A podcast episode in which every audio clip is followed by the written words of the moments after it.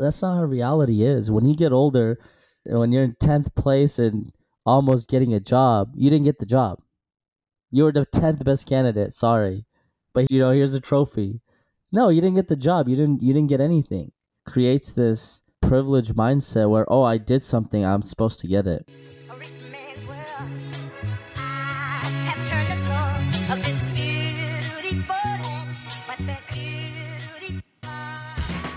Hi, everyone. Thank you for tuning into the Penguspective. We are your hosts, Michael. Eric. And today we have a very special guest. Uh, he's one of my favorite people, Dr. Ishaya. Uh, Dr. Ishaya was my dental school roommate for all four years, which I thought was pretty rare. And he's just one of those people who gives me a lot of positive energy and kind of always felt like uh, older brother to me, but at the same time, a really good friend. First and foremost, thank you for Michael and Eric for having me here. Um, I've listened to a previous podcast, uh, actually a couple of them, and I I like some of the questions you guys ask, um, and the way you guys go about it. It's very easy, very straightforward, and kind of fun. So it's open for everyone to just talk and have a good time. So today I have two major topics, and the first one is about fatherhood or parenthood. I wanted to talk about this because among my close friends, you're the very first one that I know to have a baby. So I want to kind of start off by just kind of reflecting on how, you know, your own parents were, and then kind of move on to how you feel now as a parent yourself. So I guess my my first question is was your parents like growing up or your father specifically, you know, was he like a strict parent? And then what are kind of your favorite things about your dad growing up, you know, and what are some things that you think maybe he could have done better? I am your first friend. You said that's that's been a father. Yeah, yeah. Wow, you're making me sound old. You guys, I'm I'm only a couple years older than Michael. That's it. I'm not I'm not an old man. so the first part of your question was uh, my father, how he was with me. yeah, yeah. I would say I had a close relationship with my father. Uh, it was really hard, actually, in the sense of he was working a lot. So, growing up, I was born and raised in Iran. We left to Austria when I was seven and came into the United States at eight. So, during all that transfer, all those experiences, all that, you know, immigration, I did not see my father too much because he was just too busy working and trying to take care of everything. But when I do see him, I was always looking up to him. I knew he was working hard and trying to give us a better opportunity. And as a child, it was hard to understand the struggle of moving here. But now looking back at it, I think it built a lot of character for myself, my brother, and our family as a whole. We're a lot closer. The struggles we went through as children and as my parents did, um, we definitely have a lot of love and support for each other. Even when I went through undergrad, dental school, starting as a dentist, and being a father, I noticed they're always around and they're always supporting us. And that's, in my mind, the support was always us doing things together. So even when we had our first baby, they were like knocking on the door, dying to come inside. You know, my wife and I were like, we want to, we want to just be alone. This was, you know, two day labor. We're tired, but they're they're just excited, and it's just that support. You know, um, that's what I had from my father, uh, my mother as well, but mostly my father. Um, he he didn't stay home much because he was working, but when he was home, I, I did look up to him. Mm. Yeah, he worked really hard. He still does. He still works six days a week, but it's it's admirable. Yeah, yeah, for sure. Uh, does he like uh, still mind working six days, or does he like talk to you about like wanting to retire? No, so he wants to work six days. So Yeah. recently we just went on a trip to Orlando and my wife and I were like, we have to bring the grandparents. They don't do much. That was my my parents' first time in an amusement park in their life. And my dad is nearing, you know, 60. So he's never been to an amusement park. So we're like, we have to bring him. And we're like, okay, let's fly him out Thursday night because he works so much. And then he actually got in a fight with my mother. He's like, You're making me go. I'd rather go just for the two days on the weekend. And my mom's like, No, we're going for three days Friday, Saturday, Sunday. And took him a whole day to finally say, Okay, fine. Because he wants to work. And that's that's the problem. He's a Hmm. workaholic. It affects his life. It definitely affects his marriage. Because sometimes my mom wants to go out and have fun. But he's like, No, we have to work or I have to work Mm. it's a family business. They make removable dentures and any removable prostheses that are related to dental care. So my mom does like the billing, does some of the paperwork. She does a lot of the communication with the doctors. So it's a family business. So when he's working, she is too. But on the weekends, there's no doctors working, so he's just you know in the lab with uh, another employee and working. So that's when my mom is free. Gotcha. So with with my dad or with my mom, like there was a point a couple of years ago where I thought I was making enough money that maybe probably not my dad, but maybe I could ask my mom to Mm. retire. That's nice. But like both of them, as I talked to them, it it was hard to like get them to change their lifestyle, work lifestyle. But the more I like really probed, I realized like it was something that I was like try to force it on them Mm, than them actually like wanting to retire or anything like Mm. that. You would think they'd be tired of working and they want to quit. But to a certain extent, like I think it just gives them like a purpose and mhm. uh, keeps them in routine. And like if I ask them like, so what would you do like if you didn't have to work? Uh, like they genuinely are like are pretty stumped what they want to do. And I don't really want to like um like force it on them like as far as like figuring it out. You know, like I'm sure maybe down the road it'll just kind of come to them. Yeah. But in the past, if they're like keep working like that, I, I used to feel bad or like I used to want to change their mind. And now I kind of let that go. I was like, okay, like if that's what you want to do, Mm. like you can do that. Well, do your parents have hobbies? Oh yeah, yeah, for sure. So one thing I can think of uh, is uh, like they're both in this hiking group. So like once a week, Hmm. they're pretty uh, consistent about it, even if it's like bad weather. Like they'll go as a group and like uh, they pick a trail and they basically go all day. Like they leave at like seven a.m. and come back like six p.m. Like they do the hiking, socialize, have dinner, and then come back. Wow, that's impressive. My dad has his individual hobbies. Like, I mean, he reads, uh, he drinks tea, things like that. Um, but yeah, I just kind of like let them be instead of like try to assume or like convince them like, oh, this is what you want. I'll just like let them like uh, Yeah, make their own decisions. Although I will say, like, uh, it seems like your mom and your dad are kind of in a different place. Um, as far as your mom wants to take a little bit more of a break, and your dad is feels more compelled to continue Yeah. working, which I, I can understand like why. My mom was a stay at home growing up, so she was used to not working. But once Mm. we came here, um, she had no choice but to work. Mm-hmm. So she went to college. She got her degree. She was, you know, she was trying to be uh, a culinary chef. Mm. But then once my dad opened his business, they started working together. And if she doesn't work, um, honestly, I think the business would be crippled, just because she does so much work that my dad doesn't understand how to. And if he brings someone in, it would be at of high cost. Yeah. So I mean, she deals with like billing. Yeah, so she deal she deals with the billing. She deals with some of the ordering. Um, she d- she's really good communicator with the offices. Oh, Um, nice, how to nice. take care of all of that. Yeah, and he works with about forty dentists, so it's Mhm. pretty. It's it's a big project. Um, I do have my like the three intro questions. Oh, yeah, yeah. um, That I uh, just kind of start with most guests to get to know them better. So I mean, think of it more like an icebreaker, Broneil, and Okay. then let's see what we get. So start with the first one. A recent purchase around a hundred dollars that significantly improved your life. Anything come to mind? Uh, just work related or personal life. No, anything. Yeah, anything. It doesn't necessarily have to be hundred per- hundred dollars. Yeah. Yeah. But, but like a like a basically some monetary purchase that you did that really like oh like improved your life or So everything in the last couple months I've purchased was for the baby. Definitely improved my life with the baby. um, but I'm trying to see personal life. Let's see. Yeah we never consider these things like once the baby's out it's not really about you anymore. I know, right?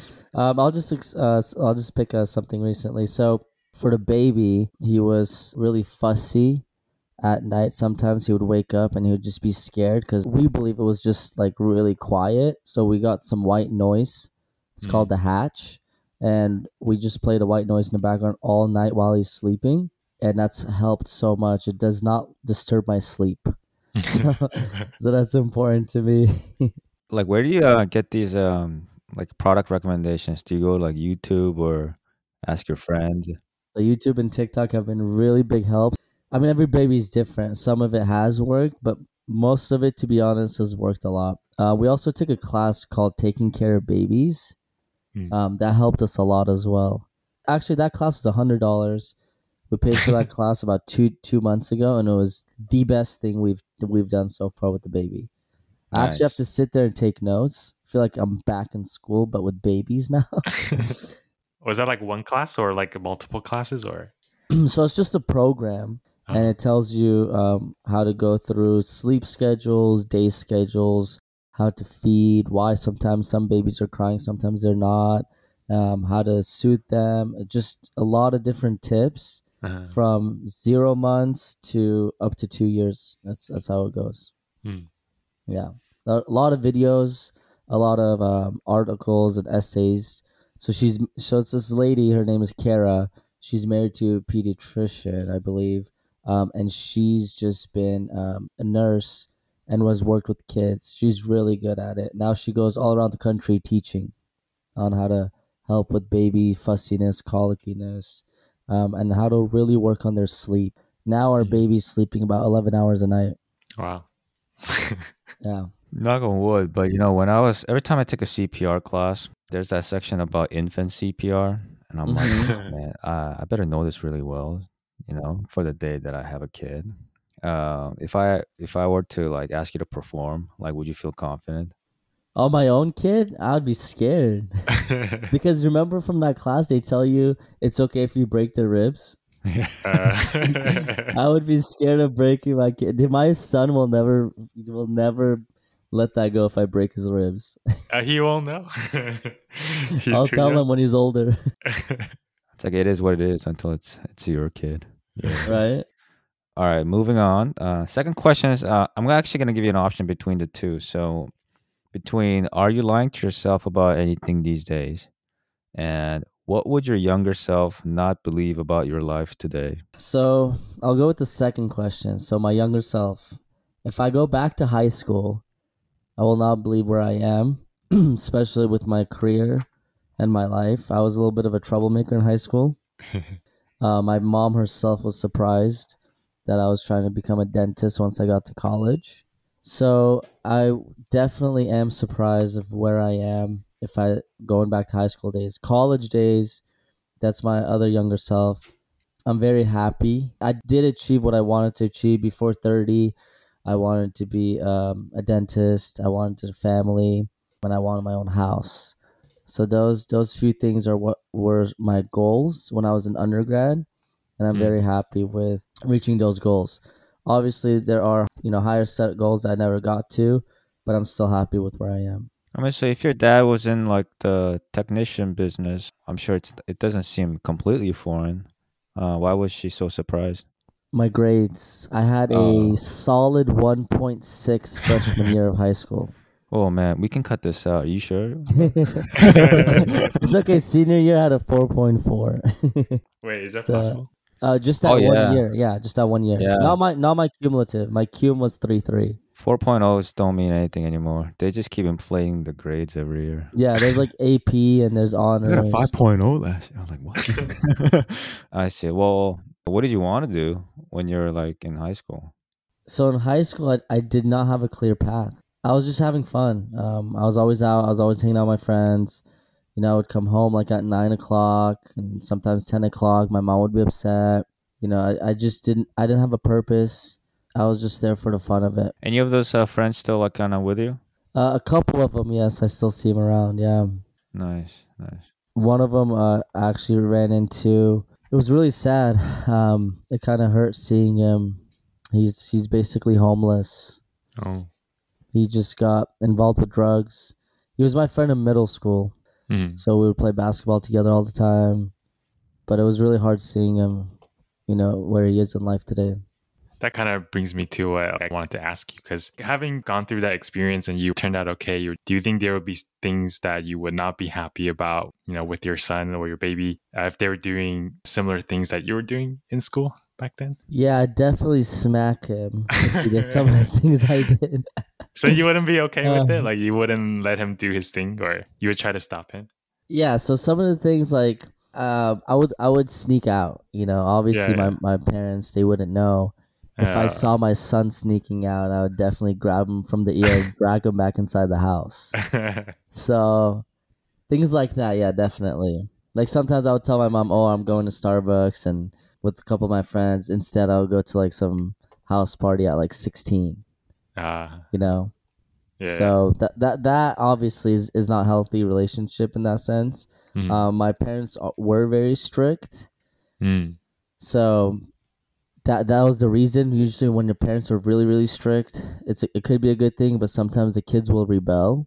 Mm. So that that's what happened. But but once my mom realized, you know, I was going out with my friends a lot, and she got to know some of their parents, she was more comfortable.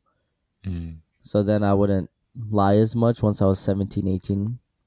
But yeah, I would definitely sneak out. I would go TPing people's houses. So yeah, if my son did that, I would definitely get him in trouble. Ouch.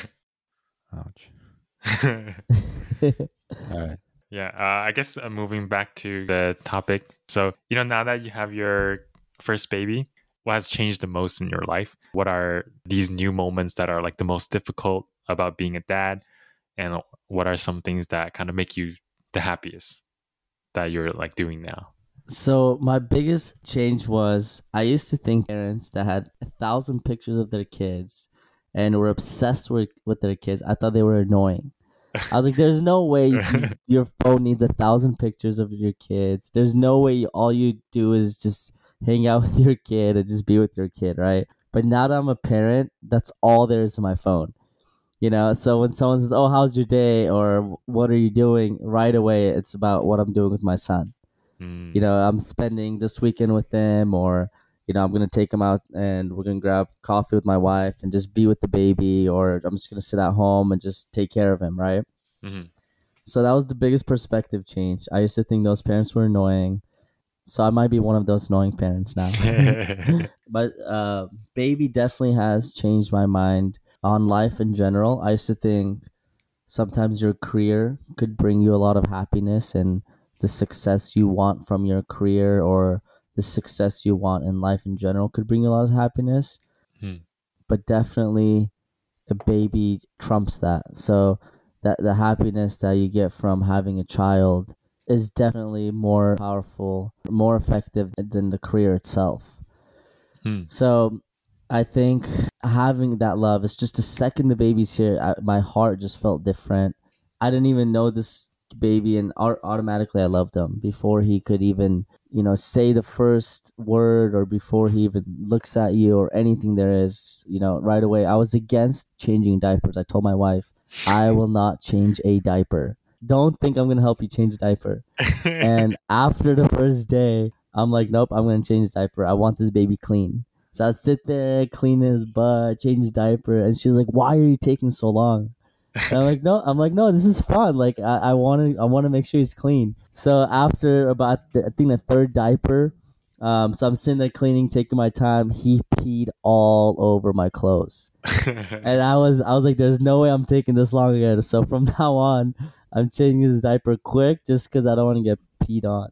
yeah, yeah. um, just that that mindset changing of me, you know, um, changing his diaper, or I'm like, oh, let me feed him. You know, I'll get the bottle. I was like, no, no, let, let me do it. Let me do it because I want to do it. Just holding him and feeding him, things like that. I didn't think I would be interested in. I didn't think I would find fulfillment in, Mhm. but I definitely do. It's those little moments that are very effective and just make me happy with the baby. Mhm. So when I when I come home from work, right away, like I say hi to her for like a second, and I go to the baby, which which isn't nice, but I just haven't seen him. I, I talk to her while I'm at work. I don't talk to him, you know. Yeah, yeah. So sometimes a patient cancels, and I have like 20 minutes free time or whatever it is. I'll? FaceTime her. Oh. No, I'll FaceTime her. I'll be like, let me see. What is he doing? She's like, he's sleeping. I'm like, okay, Ah. let me see him. So she can't see anything. I'm like, oh, fine. uh, but I, I, I hope this uh, this amount of happiness is is found by everyone. It's it's just really nice. It really is. Um, like I said, I used to think those parents were annoying. yeah. Um, not until it happened to me, I, I understood why that they are the way they are. Mm. Well, I feel like, you know, Broneil's the type who's like very ambitious. And even now that you have your son, you're still working really hard. Even on your trip this time, right? Your main thing was to go to CE and then you made it a kind of vacation. Oh yeah, yeah. And it made me think that, you know, how you talked about kind of big plans that you want to do, like about eventually kind of owning your clinic or even setting up like a kind of implant system that you wanted to learn. Mhm. Um, do you feel like that would change if you realized that like that was like siphon off a lot more time that you have to kind of spend with uh, your son, or that's still kind of your biggest thing that you want to fulfill? no, it's still definitely one of my biggest things I want to fulfill. Um, yeah, yeah. Someone told me this i forgot who it was but it really really stuck with me. They said don't forget you're a father. Don't act like a mother. So nowadays what he was saying was a lot of dads try to be moms at the same time. But don't forget as a dad you have to take care of the family. You have to be the one that the, the son looks up to once he's older the one who's making sure everything is taken care of there's a roof over your head there's you know uh, finances are situated um, if anything is needed emergency you're there to help right? So being there is important for the for for the baby itself but i really really want to be more of like a superhero for my for my son. So when kids say oh like who's your favorite superhero? You know there's spider-man there's batman but the best answer is is is the father like oh my I, my dad is my superhero. You know like the one who's taking care of us the one who's making sure things are going well. If anything happens to always be there for us. Um, yes he's not home 24 hours of the day but he makes sure everything is good with us you know? So i do i, I still will be home in that sense but i won't give up my own uh, ambitions and my own dream. Because at the end of the day it's gonna benefit the family. And the dad could teach the kids some competitiveness. Like you know you, you play a sport you miss your shot. The mom says oh it's okay honey next time. And, the- and the dad says it's okay we'll practice and we'll get better. Right? Hmm. so i i truly believe in the sense of like competitiveness is healthy to a certain extent right? So if you're playing a competitive league you're playing to win and if you lose it's okay as long as you're learning from it and you just str- strive to keep getting better and better if you truly enjoy the sport or whatever it is I do think that, you know, mom can also fill a role where your wife is working. Your kids can look up to your mom too. But I agree. I feel like there's definitely something there that's a little bit different. Recently, I just saw a patient, like this three year old, and he was just not having it. He was being bratty. and then, uh, you know, her, his mom was just doing everything in the chair. You know, he was, she was like trying to hoax him, you know, tell him all these like nice things and like rewards and stuff. And then at the end, like he was not having any of it. And she was like, all right, we're gonna FaceTime your dad. and then he suddenly all of a sudden kind of like chilled out a little bit. He still wasn't having it. But as soon as his dad arrived at the office, he just like chilled out. And I was like, what is going on here? Like, is it just like, you know, there's like a little fear there, or like he, you know, wants to, you know, show respect to his dad? I just thought it was pretty, pretty interesting. Yeah, that that's a good point. Um, it could be fear, and you're right. It could also be like, oh, I want to show that I could do my best in front of my dad. Yeah.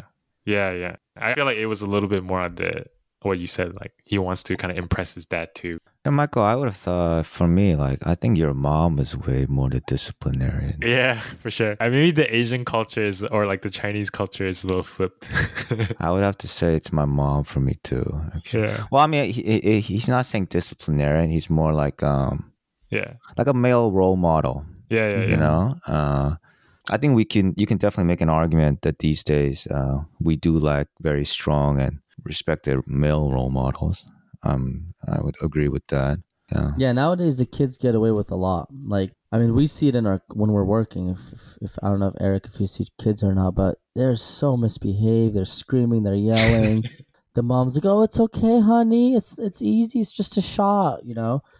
um, it, it, it just let him go away with so much. But if it was you know if if it was me in the chair, my mom would be like, "Sit down. You're getting this done. Um, it's gonna be fast, and then we'll leave." You know, it's straightforward. Now it's just coddling them and protecting them, and oh, don't get hurt.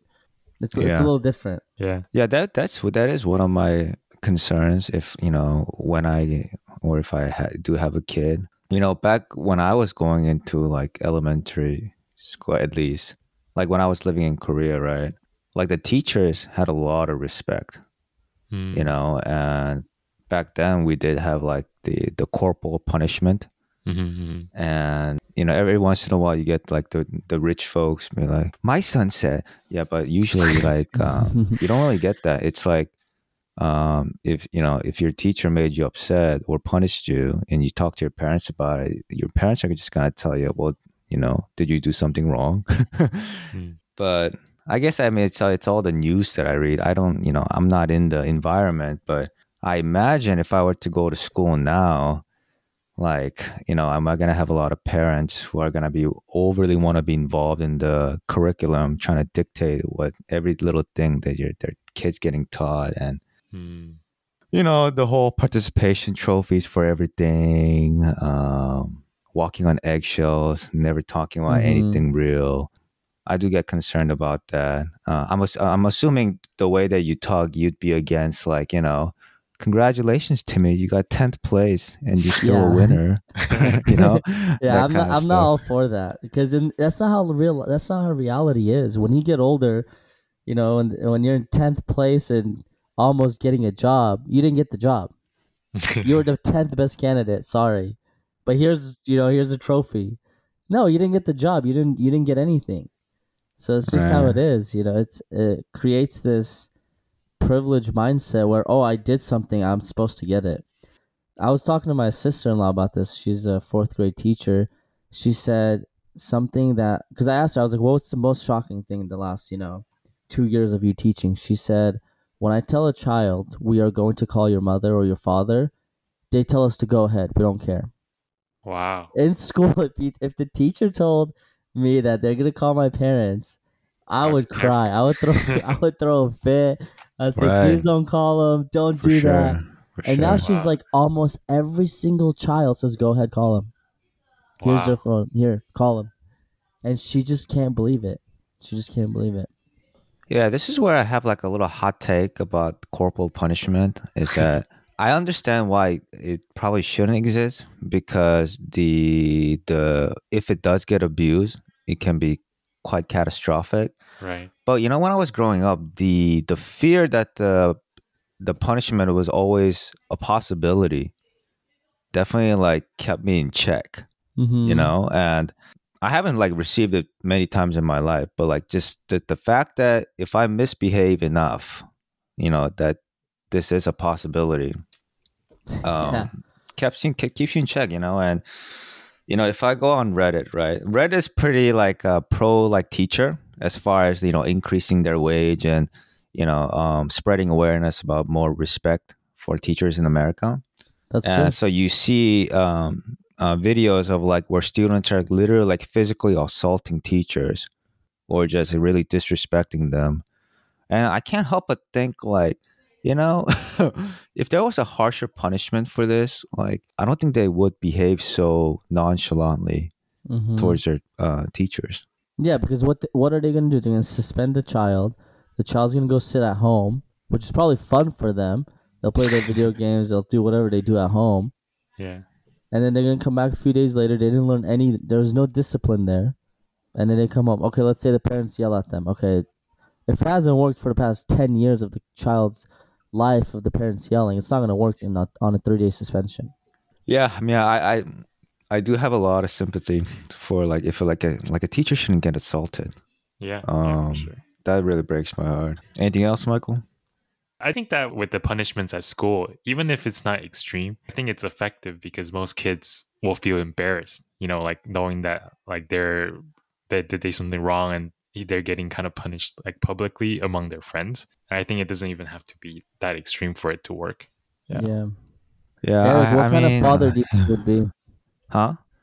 What kind of father would you like to be if you want to be a father, Eric? Um, I would definitely want to be a good male role model, and I do use the male word male specifically. Uh, as in, uh, I would expect my child to learn from not what I say, but more from what I do. So I would feel very compelled to lead by example. I think there are like fundamental skills in life, like speaking, reading, writing, mathematics. So I would want to just put him in an environment where it's conducive that he or she can learn all those things. But yeah, uh, at, at one point, uh, I would like to, you know, give them uh, more autonomy than I, I received when I was younger. Just expose them to many, many things. So yeah, for teaching fundamental skills, leading by examples, and exposing my child to different uh, lifestyles. What do you mean by lifestyles? So, you know, one thing I thought about is that when I was growing up, I didn't have a lot of entrepreneurs in my life. You know, everybody, uh, you know, most of my relatives, my parents, they were all like employees. And the general sense that we always had towards entrepreneurs or businesses or startups is that it's always so risky, they fail, uh, you'll never get out of debt. You know, just like negative um, connotations. Mhm. Mhm.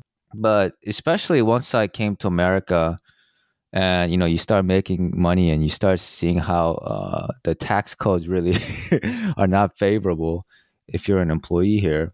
Mhm.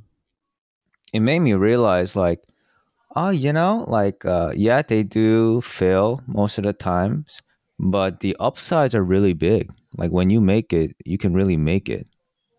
You no know, ceiling, so right? so no, yeah, nobody talk, nobody talked to me about the upsides of being an entrepreneur, only the downsides. And looking back, I do wish I had more, not necessarily role models, but just even people around me, at least like my, my relatives or my friends or their parents who've had successful businesses, because I think that would have motivated me more, or at least like just give me inspiration to try something a little bold um, I had like a like just like tiny flickering of that desire um, when I was younger, like in high school, college, but uh, I never, you know, really went all in on that. And of course, you know, it's ultimately it's my responsibility, my, my choice, not that I didn't do it, but I sure wish like I would have been. Sur- I I surrounded myself with more of those people because I think I would have wanted to go for it. You know, maybe like, you know, because I'm just in a lucky place that like, you know, what is the worst thing that can happen to me? You know, I I have parents who love me, so like the worst thing that would have happened to me is like, you know, I'm moving with my parents and maybe take a job that I don't like for a couple of years, uh, if whatever I want to do failed. Mhm. So for me, I felt like the downsides would have been not very bad, but like if I really gave it my all and see if I could make something out of it, the upsides would have been great. And you know, I can, I, I know I can still do it. You know, I still think about it. Um, what would you like to do? yeah, I mean, I would like to do some sort of like, um, some sort of more scalable things. You know, so I know as a dentist, you can have like, you know, you can be one of those like business people who like owns multiple practices and be more involved in the managerial side, and you can be very successful. So that's one way that you can scale a practice of dentistry, right? Yeah, the clinical aspects of dentistry you can't scale like like even if you're the best you can't just see like 10 patients at once right and you can only work like what 8 to 10 hours you know maybe you know it is a pretty grueling job. So um as opposed to like like um like a very nice like digital product you can scale from one copy to 10,000 copies right? And the the cost of replication is um is basically zero with you know current leverages that we have. So Yeah. something like a like a nice digital product where low inventory and you know overhead costs that's like really successful so i can really scale it. And you will be rewarded very handsomely for something like that you know so i mean that's why you see like dentists making courses after they become successful right? Because like a you know like an online subscription to like um you know frank spear for example or john Kois's products you know I mean, it's like 20 grand a pop or a couple thousand dollars uh, a year you know so and it, it's he's it's not like if he sells it to thousand people he's doing thousand times the work right he's Yeah, already yeah, done It's, it's like right? recorded and people can just listen to it. yeah like so like i think i would have had it in me to make like a magnum opus of like a digital product and see if I Wow. can, um, you know, make it scalable to people. Obviously, I want it to be a good product. I want it to be useful, but uh, to this day, I do I did think about like how can I indulge in something that I think is more scalable, that can be more passive. I do have a, like a tiny little thing going on, but like something like a little more profitable. So if the most important thing is make sure you're what whatever you're trying to create, make sure it's solving a problem. I, I come Right, from a right. family that that Mm. has a lot of businesses, um, that's uh, started a lot of businesses that have you know created multiple different types and brought them together, have failed, have succeeded. The most important thing is as long as you're solving a problem and it's a good value, you will definitely sell it. Yeah, no, I totally agree. Um, I have took like some marketing courses that I really enjoyed, and like one of the most important points they make is don't fall in love with your product. So make sure it's like a product market fit. So it's a product you like, but also the market wants it. And mm-hmm. there are ways to test your product so that you can confirm that this is something that people actually want and are in demand before you actually like you know start manufacturing or start making. Like you don't want to be that guy who like tucks himself in the corner for like ten years create something and find out it's like nobody actually wanted it in the first place. Yeah. So no, I definitely definitely agree with you. I I would want it to be useful, uh, valuable. Yeah, as long as it solves the problem, you'll definitely sell. Easy. Like all these classes, they solve a problem. There's all these general dentists who want to get better at what like for example, I'm taking an implant class, right? I didn't learn in dental school. I don't have a mentor. So what am I doing? I'm paying thousands of dollars going to this class. Why? Because it solves the problem that I have. And my problem is I need to learn implants. And they have a solution. We teach you implants. How do you do it? You have all these five, you know, weekends throughout the year. You come here and we teach you. And that's how they make, you know, I, I think there's probably like easy 200 people in that class. 150 to 200. And Wow. at a price tag of anywhere from 10 to 20,000, you're you're looking at a lot of money. A lot of money. Yeah. It's only 5 weekends. Yet yet it does have 30 years of experience, you know, hundreds and thousands of hours of research, thousands of hours of work, you know, big team involved, but still, you're right, you know, you scale it, that's it. Right. Yeah. So that's kind of like in the middle. Like you still get that personal touch, and that's why it has a premium uh, tag, right? Like a Kois course Mhm. is uh, five figures because you do get that personal attention from John Kois and the hands-on experiences, uh, as opposed to Spear, which is like if you just take the online course, right? Then uh, it's much cheaper, but it's because it's you know it's all online videos Mhm. and um, you know uh, well I'll, I'll have to think about like where i want to be like something a little bit more passive but you know less price tag or something i want to put more attention to with a higher price tag but you know uh, either way like like you said it's uh, do people get value out of it Yeah. if they feel like they get value out of it they'll happily pay you Don't So, forget the creators of Invisalign were not even dentists. mm, They were just two business majors from Stanford that came over to UOP with their idea and created Invisalign. Oh, I didn't know that. Yeah. They were not even the, the two guys that created Invisalign were not even dentists. well, they, I mean, they they created Invisalign, but like clear aligner, like orthodontics was already done, right? It's just that they created that that Um, product. I, I think they or- were the ones who, the, yeah, clear aligner was just in the talks, but they were the ones who made it mainstream. They were the ones who made it easier for people to buy and top uh, given by general dentists. This you know this treatment was provided by general dentist Mhm. versus a specialist. Now, once a general dentist does it, it's a lot. It's you know it's a lot more scalable for Invisalign itself versus if it was just a specialist. Yeah, I'm sure that question, I'm sure it came from business minded people. The question of, you know, these braces are like metal and they're hard to take out, hard to clean.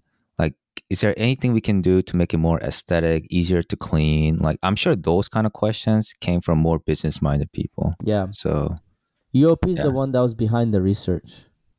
Uh, well, actually, Bernie, this isn't like a business, right? This was more of like a project. I remember you were working on like you're making like a puzzle with like kind of trying to teach your community like the language. Oh yes. Is that- um, Was that supposed to be a nonprofit project, or was was that supposed to be eventually like a business kind of thing? So it, it wasn't a business, but Ah. so basically, um, our community lacks a lot of educational toys. Mhm. So I was just trying to create some edu- educational toys, my brother, which we did. We found a, someone on Alibaba. They printed them out. We gave them all the designs. They sent them over.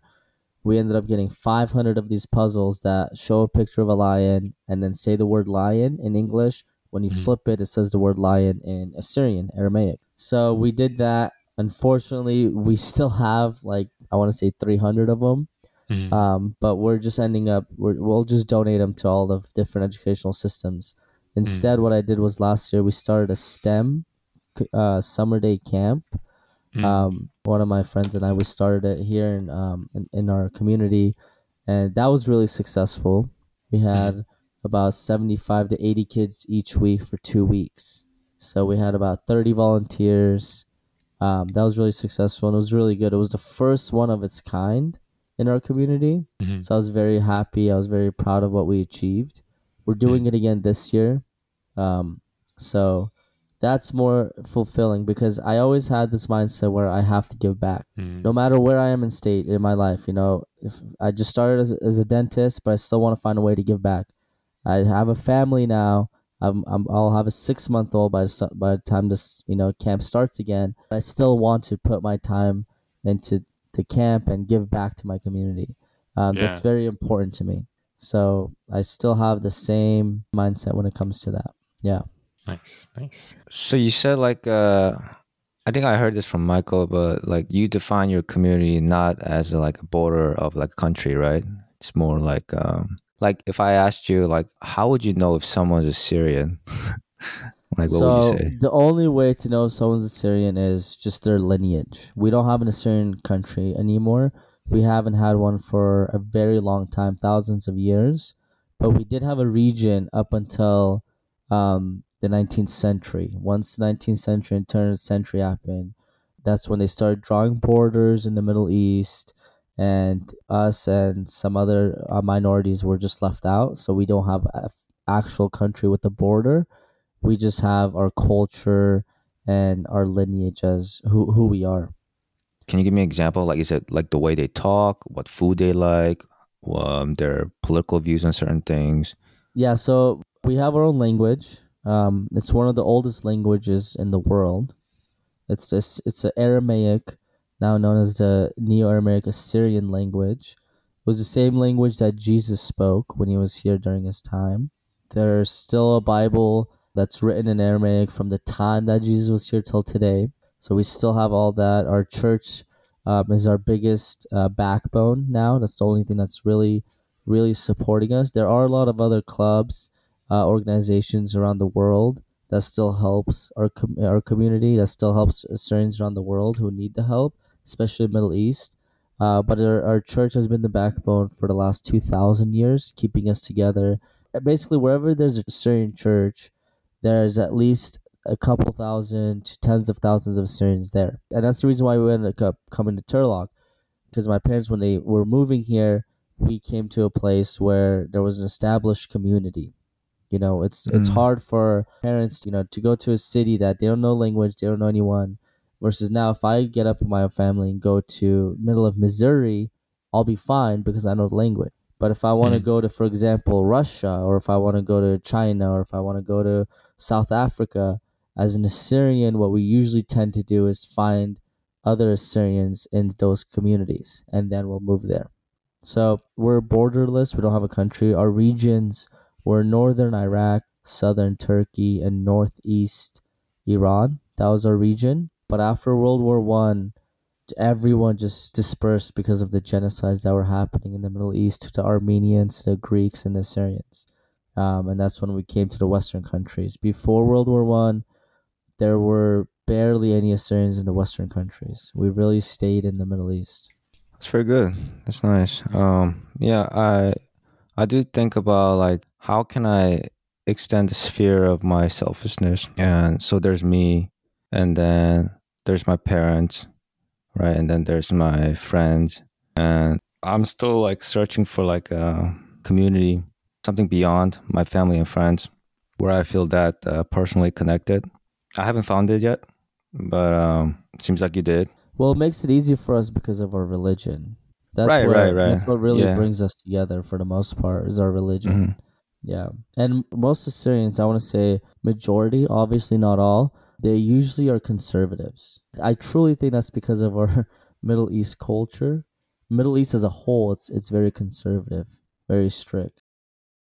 Eric, were you born here? Uh, no, I was born in uh, Korea. Korea, okay. Yeah, I lived there till I was like nine, and then that's when I moved. Oh yeah, it's Yeah. very similar to me. Michael, you as well. You went back for elementary school, right? Yeah, I was born in Taiwan and then I came here at, yeah, same thing, like fifth grade. Yeah, we're all, we're all immigrants here. yeah.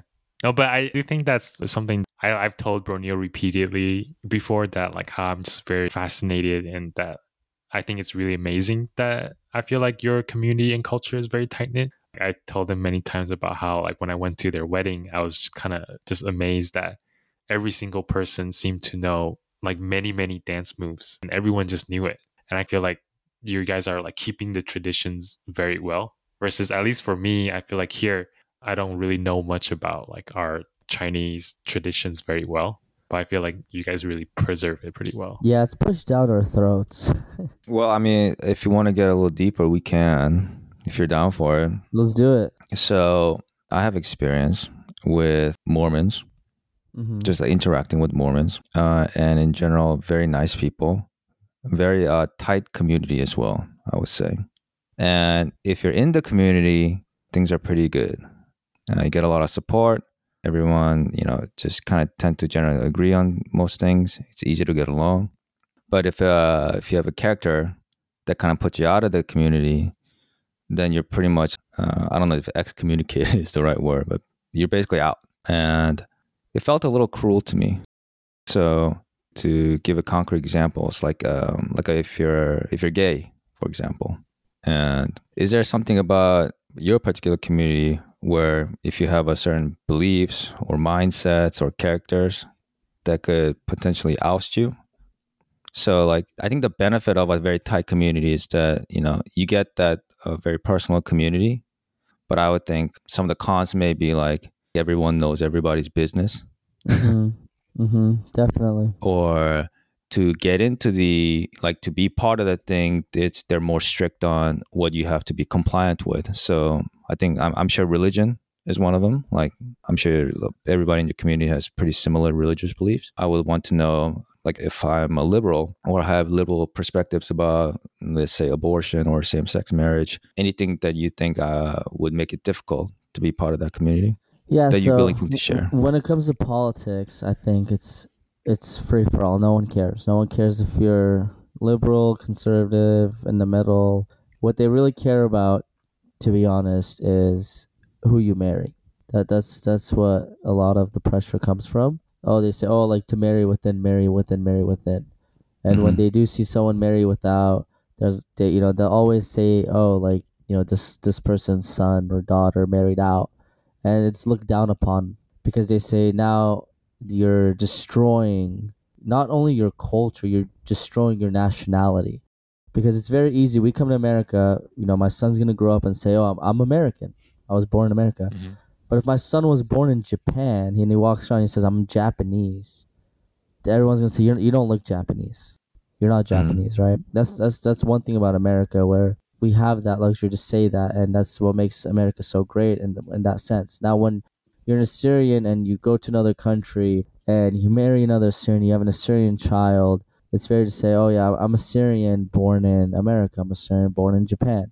But once you're married out and build a family that's mixed, and then the, the following generation, it just goes away. You know, you're you're destroying your nationality. You're destroying that lineage. You know, for thousands of years, it was kept within, mostly because of religion, because you're either Christian or Muslim in Middle East. It's very hard to convert either way.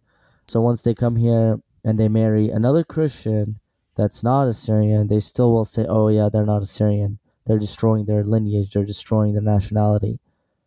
So that's that's the most pressure that w- that would come from the community. Now some still do it, and they're still active in their community and they're still happy. eh, with what they do, but it, there there is that difference. Um, when it comes to religious, I know A- Assyrians are atheists to some extent. No one cares. I know Assyrians that you know convert to Mormonism, Judaism, whatever it is, they'll convert out of the religion. But as long as they're Assyrian, a lot of people are still fine. So one thing you mentioned was the gays within the Mormons, right? So the same Mhm. thing with the Assyrian community. In, in the beginning, if an Assyrian son went out or a Assyrian daughter went out and said, I'm gay or lesbian, it was looked down upon a lot in the 80s and 90s.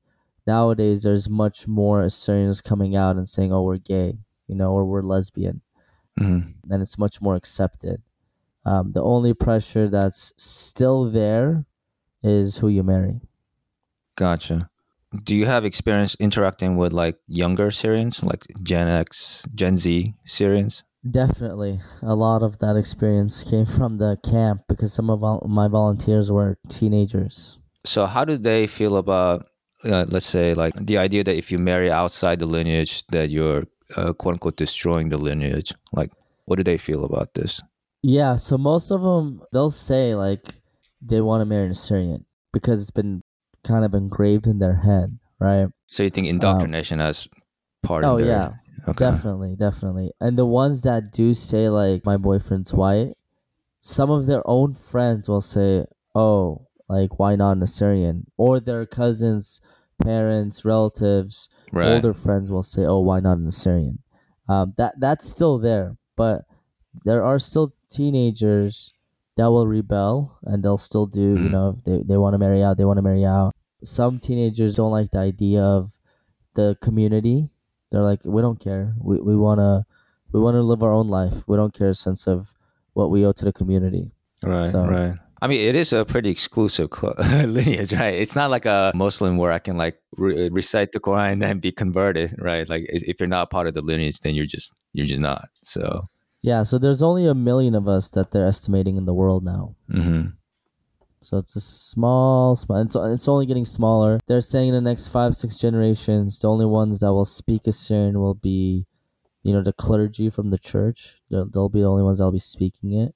Um, a lot of a lot of people born in the Western countries or even the Middle East now, they they barely speak it. They barely because there's no use for it. For example, my son will grow up. I'm gonna speak Assyrian, but I'm definitely gonna speak English with him. So Gotcha. the, the use is just the demand is not there. Will it be important to you? You really want him to date or marry Assyrian as well? Or will you be pretty like free about it? I used to believe it's very important to marry an Assyrian, but my life experiences showed me that's just not right. So if my son doesn't want to, it, it's up to him. Hmm. Does your wife feel the same way? Yeah, she feels the same way. Her brother married out. Oh, right. Yeah, so That's cool. yeah. Oh yeah, thank you for sharing sharing that. I mean, I will say personally, uh, I haven't. I don't think I have that kind of feeling towards like marrying within Koreans at all. How about you, Mike? Oh, yeah, I don't either. Yeah. I mean, it certainly makes things easy. You know, I think in terms of like interacting with your relatives, your extended family. But Uh, I see, I, and I think it's because I don't have that kind of community experience, the one that you really got to enjoy or benefit from or be included in. hmm That's probably why I don't have that kind of allegiance. But no, it's interesting to uh, hear that kind of viewpoint. I, I feel like Koreans are a tight knit from what I've experienced. I I agree. You know, I don't I don't disagree with you on that. I think I'm kind of a outlier. Yeah, I, I definitely saw that in dental school. in dental school, right? The Korean mafia. hey, They ain't no mafia, dude. They probably the bottom third. okay, so listen, so there was the Korean mafia that they were always together, and I would look up to them because they got their work done. They had a lot of fun. They did it right. Then I was explaining this to my girlfriend at the time, and I was saying, "This is what I see at UCSF," and she's like, "You know what? I'm in pharmacy school at UOP, and we have a Korean mafia too." She's like, they get all good grades. They go out and have fun. They go to their bar, like Korean barbecue and hot pots. they do karaoke. So it's it's pretty cool. It's cool. Yeah, see, but it's it's only cool if you're in the thing. Ah, Yeah, you so know what I mean? Eric never got invited. Uh, let's see. I mean, we can get into it if you want. I feel like you probably got invited, but you didn't want to go. so there was an element of that, and I definitely had people who were with me within the group, and people who were not fucking with me at all. Uh, because I wouldn't do some of the things that it's like you know, it's like it's like you know, if you want to be Assyrian, there are these things that you really kind of be in line with, and there's always that in any group. So the sense of like speaking in a different manner to people who are older than you. hmm I wasn't with that because I just, I just spoke English. Did you do the karaoke? uh, no. Ah. yeah, but like, yeah, there were some things that I just like didn't didn't want to do.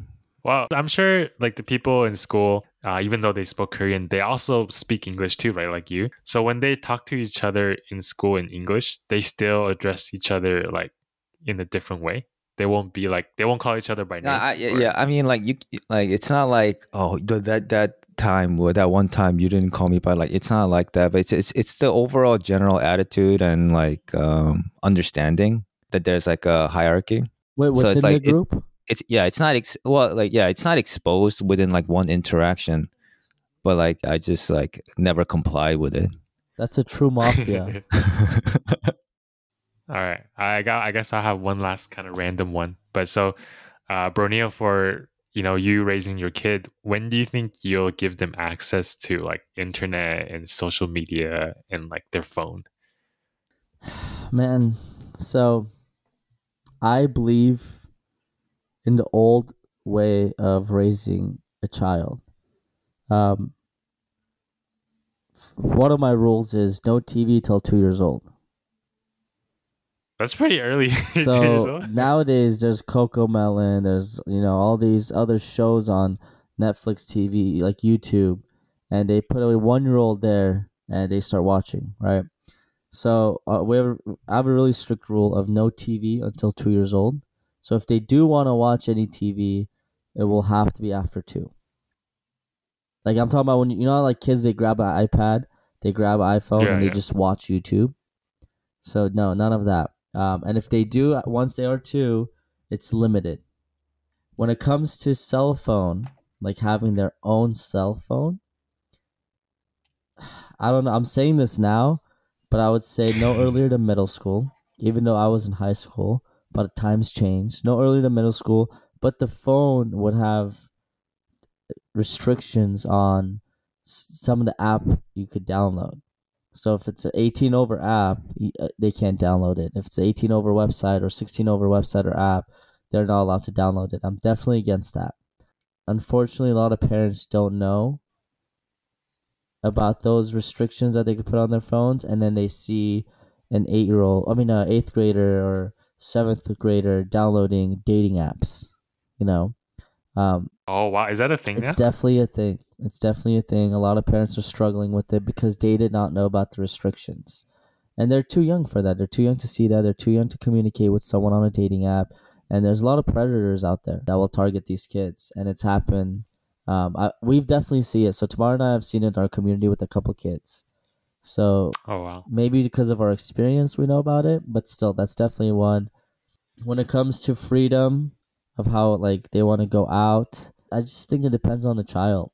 Teenagers sometimes a 16 year old is more mature than 18 year old sometimes a you know 18 year old is still immature.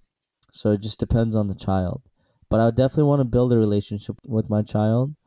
I don't believe in the fact that I'm gonna be best friends with my son. I I, I don't think that's the right thing because I I do want some sense of respect. I don't want my son to look at me and say, okay, I have to respect my dad. Um, sometimes when you're too much of a friend with your child, that's where the talking back happens. That's when the no respect happens.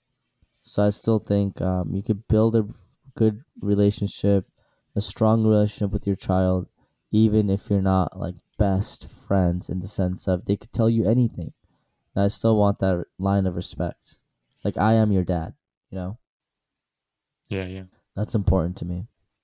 I think that does uh, open an interesting qu- uh, point about indoctrination, just in the technical sense of the word. Because um, I, I would want to actually participate in some indoctrination, you know, so like So I'm trying to find like timeless principles that I think like any kid would benefit from. Uh, like the golden rule, for example, do unto others what you do unto you, or things like that. Mhm.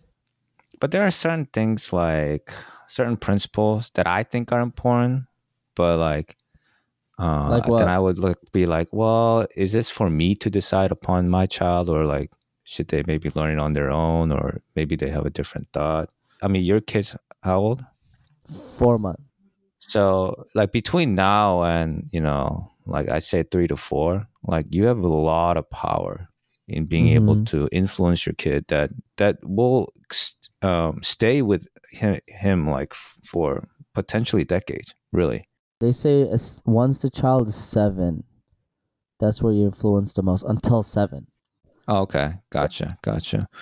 Yes, some psychiatrist said if I see a seven year old, I could tell you what kind of child they'll turn into. Okay.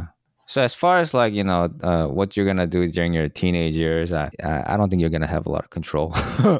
but from now to yeah, let's say seven, you would have a lot of control. So I do want to know like if you thought about like are there like what are some timeless things that you think are like safe like this I want to indoctrinate my kids because I'm sure this would benefit him no matter what. Uh, versus if you can think of anything that like this is really important to me, but maybe it's not my place. Like, you ever thought about those? I have something that's really important to me is making sure they learn respect. Uh, making sure you respect your elders, teacher, clergyman, or someone's your friend's parent. Make sure you respect them. Um, a sense of um, self control. You know, sometimes things happen, and you have to understand how to, you know, control yourself. For example, if, if you're upset, you should know how to control your feelings to a certain degree. Obviously, you're a child, but I feel like those kids that can't control themselves, they're the ones that get up, get in trouble in school and outside of school. Also, purpose. I would like for them to know they could do whatever they want as long as they're doing it for a purpose. Hmm. Cool, cool. I have one, one more question. Yeah. So from the husband slash father category, between you and your wife, since the kid hasn't been involved, anything that kind of changed within your own relationship, like between you and your wife, as far as like, I don't know, do you have any desire to like turn like maybe I don't know, keep it fresh, quote unquote, or Yeah. something that's not so kid centric? Obviously, you have to be, but like between just between you guys. Yeah, you definitely will see your wife differently. I have a lot of respect of what she went through. I love her differently now than I did before because I also see her as someone that's you know raising my child or raising our child. It's a different type of love that you'll gain. We still think it's important, you know, we still go on dates. We still try to, you know, keep things fun and you know, have our movie nights. We still try to do things like that. But it it's hard I've actually gained a lot of patience for her. You know, before mm. she upset me, I would be impatient. I would just, you know, right away just be upset. But now it's a lot different. I, I have a lot more patience for her. That's how Well, it your kid's gonna look at you for that too, so that's good. I hope so. It's hard to get in a fight when there's a baby just sitting there. so I just look at the baby, then I start laughing. Even though I'm upset, right? I look at the baby and I Yeah, start yeah. laughing. Um, and she's the same way. She's a lot more patient with me. Our relationship has definitely changed since the baby's been here. Do you think it's like because of the baby or because, you know, like how you said that, oh, now you see her differently and you respect her a lot more of what she went through? Um, it's a mix. Um, also the sense of responsibility. W- w- we actually have a human that we're responsible for. Hmm. and we realized some of the fights didn't even matter at the end of the Mm. day. Here's an example. So a couple days ago, we were at my cousin's house, and I was on the table just on my phone while everyone was talking, and she kicked me. She's like, "Get off your phone," and I'm like, "Okay, fine." So I put my phone away. I'm like, you know, you know, mingling, talking. Ten minutes later, passed by. I get a vibration. I grab my phone. I go back on my phone. And she got really upset because uh, this is my family, by the way. It's not like she's doing this because it's her family she flicked inside of my ear really hard. And I was so frustrated. I looked at her and my ear's ringing. And I'm looking at her. I feel like I have cross eyes because my ear's really ringing. Oh, that's like a oh, slap. Oh yeah, it, it was it was a hard flick. So all I I don't I don't know what to do at this point. There's like six people around the table. She has pasta in her front in front of her. I just grab like five six pastas. I lift them up, and I look at her in the face, and I'm like, okay, I have to control myself. So I throw them back into her plate, and when I threw them back, it splashed on her clothes. And then she looked at me, and I looked at her, and we both said sorry at the same exact time. So if this was, you know, like two years ago, our fight would have lasted a good like two, three hours. But it's a little different now. And I, I truly think because of the baby. It's- a different type of love. Man, like among your friends, like what's the ratio now between friends who you have who are uh, who don't have kids versus who do? So your friend group changes. you'll end up hanging out with friends that have kids more than you'll end up Uh-huh. hanging out with friends that don't have kids. I assume. I assume. yeah. So I would say it's an even ratio, one to one ratio. Oh, that's still pretty good, actually. yeah, even ratio. No, that means we need to start having kids if we want to hang out with Broneil. yeah, it's Nah, But before it was obviously not a one to one ratio, right? But once we had the child, it's just easier because they understand. Like right now, she just put the baby to sleep. He's gonna sleep. That's it, you know. yeah. So I mean, the way you talk, like it's like I feel like I wouldn't be able to stand any of my single friends anymore, and then they won't be able to stand me. no, we still make time. We still make time for our friends. Um, Cool. Tamara definitely has um, a lot more friends that don't have kids, but her best friend has a baby that's one years old now. So we like she talks to her a lot, and it's just easier to communicate and easier to understand each other. For sure, for sure. So when do you realize that you wanted a baby and that you were like ready for a baby? To be honest, it was an accident.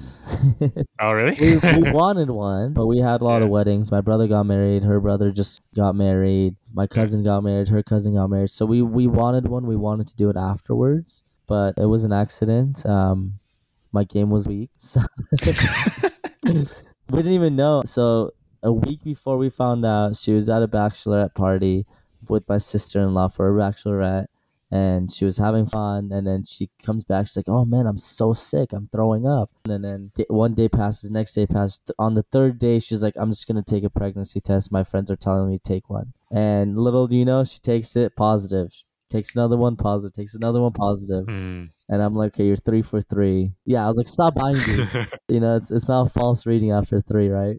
So that's when we found out. We knew we wanted Mhm. it, but the timeline was just a complete accident. Well, I mean, I think that's the key part, though, So you wanted it. yeah, Yeah, no, we so wanted we wanted a baby, so it happened. for your sake of your kid, I'm going to dub that to happy accident. I'm telling you, it definitely changed our relationship for the better. The the most important thing, if you want to get married, do it to build a family. If you don't want to build a family, there's really no point in getting married. Interesting. Uh, follow up question: Is there a point in dating them then? There's definitely a point of dating. That's a trial run to your marriage. Okay. and depends on how you interact when things are stressful that's how you know if your marriage will be successful it's very easy to have a good relationship when things are easy when Mm. things are hard when you're in a stressful environment work schedules uh, whatever it is a fight based off how you handle that that's how that's what will determine the success of your marriage. A lot of people think oh uh, this person makes me happy because we're out on dates we're going out with our friends we're having fun together but it's actually how you are together in a stressful environment. Hmm. That makes me think. shut up michael. Angela's good. Angela will help you. More than you'll help her. Yeah that's the best advice i could give. That's good advice. anything else guys I, I definitely had fun this was a great podcast i did not feel like it was uncomfortable it was actually very fun thank you for all the questions and thank you guys for answering my questions i, I missed our i missed our days when we used to all pubg together even Oh, though it was super too. late we had class the next day but it was definitely worth it i hope to hopefully come back on this in uh, podcast sometime in the future Yeah. Yeah. Whenever you're free. Well, thank you, Broneil, for joining us today. Uh, that's all we have for today. So you can find more fun podcast highlights and post pod clarity on our Instagram at Penguspective. Peace.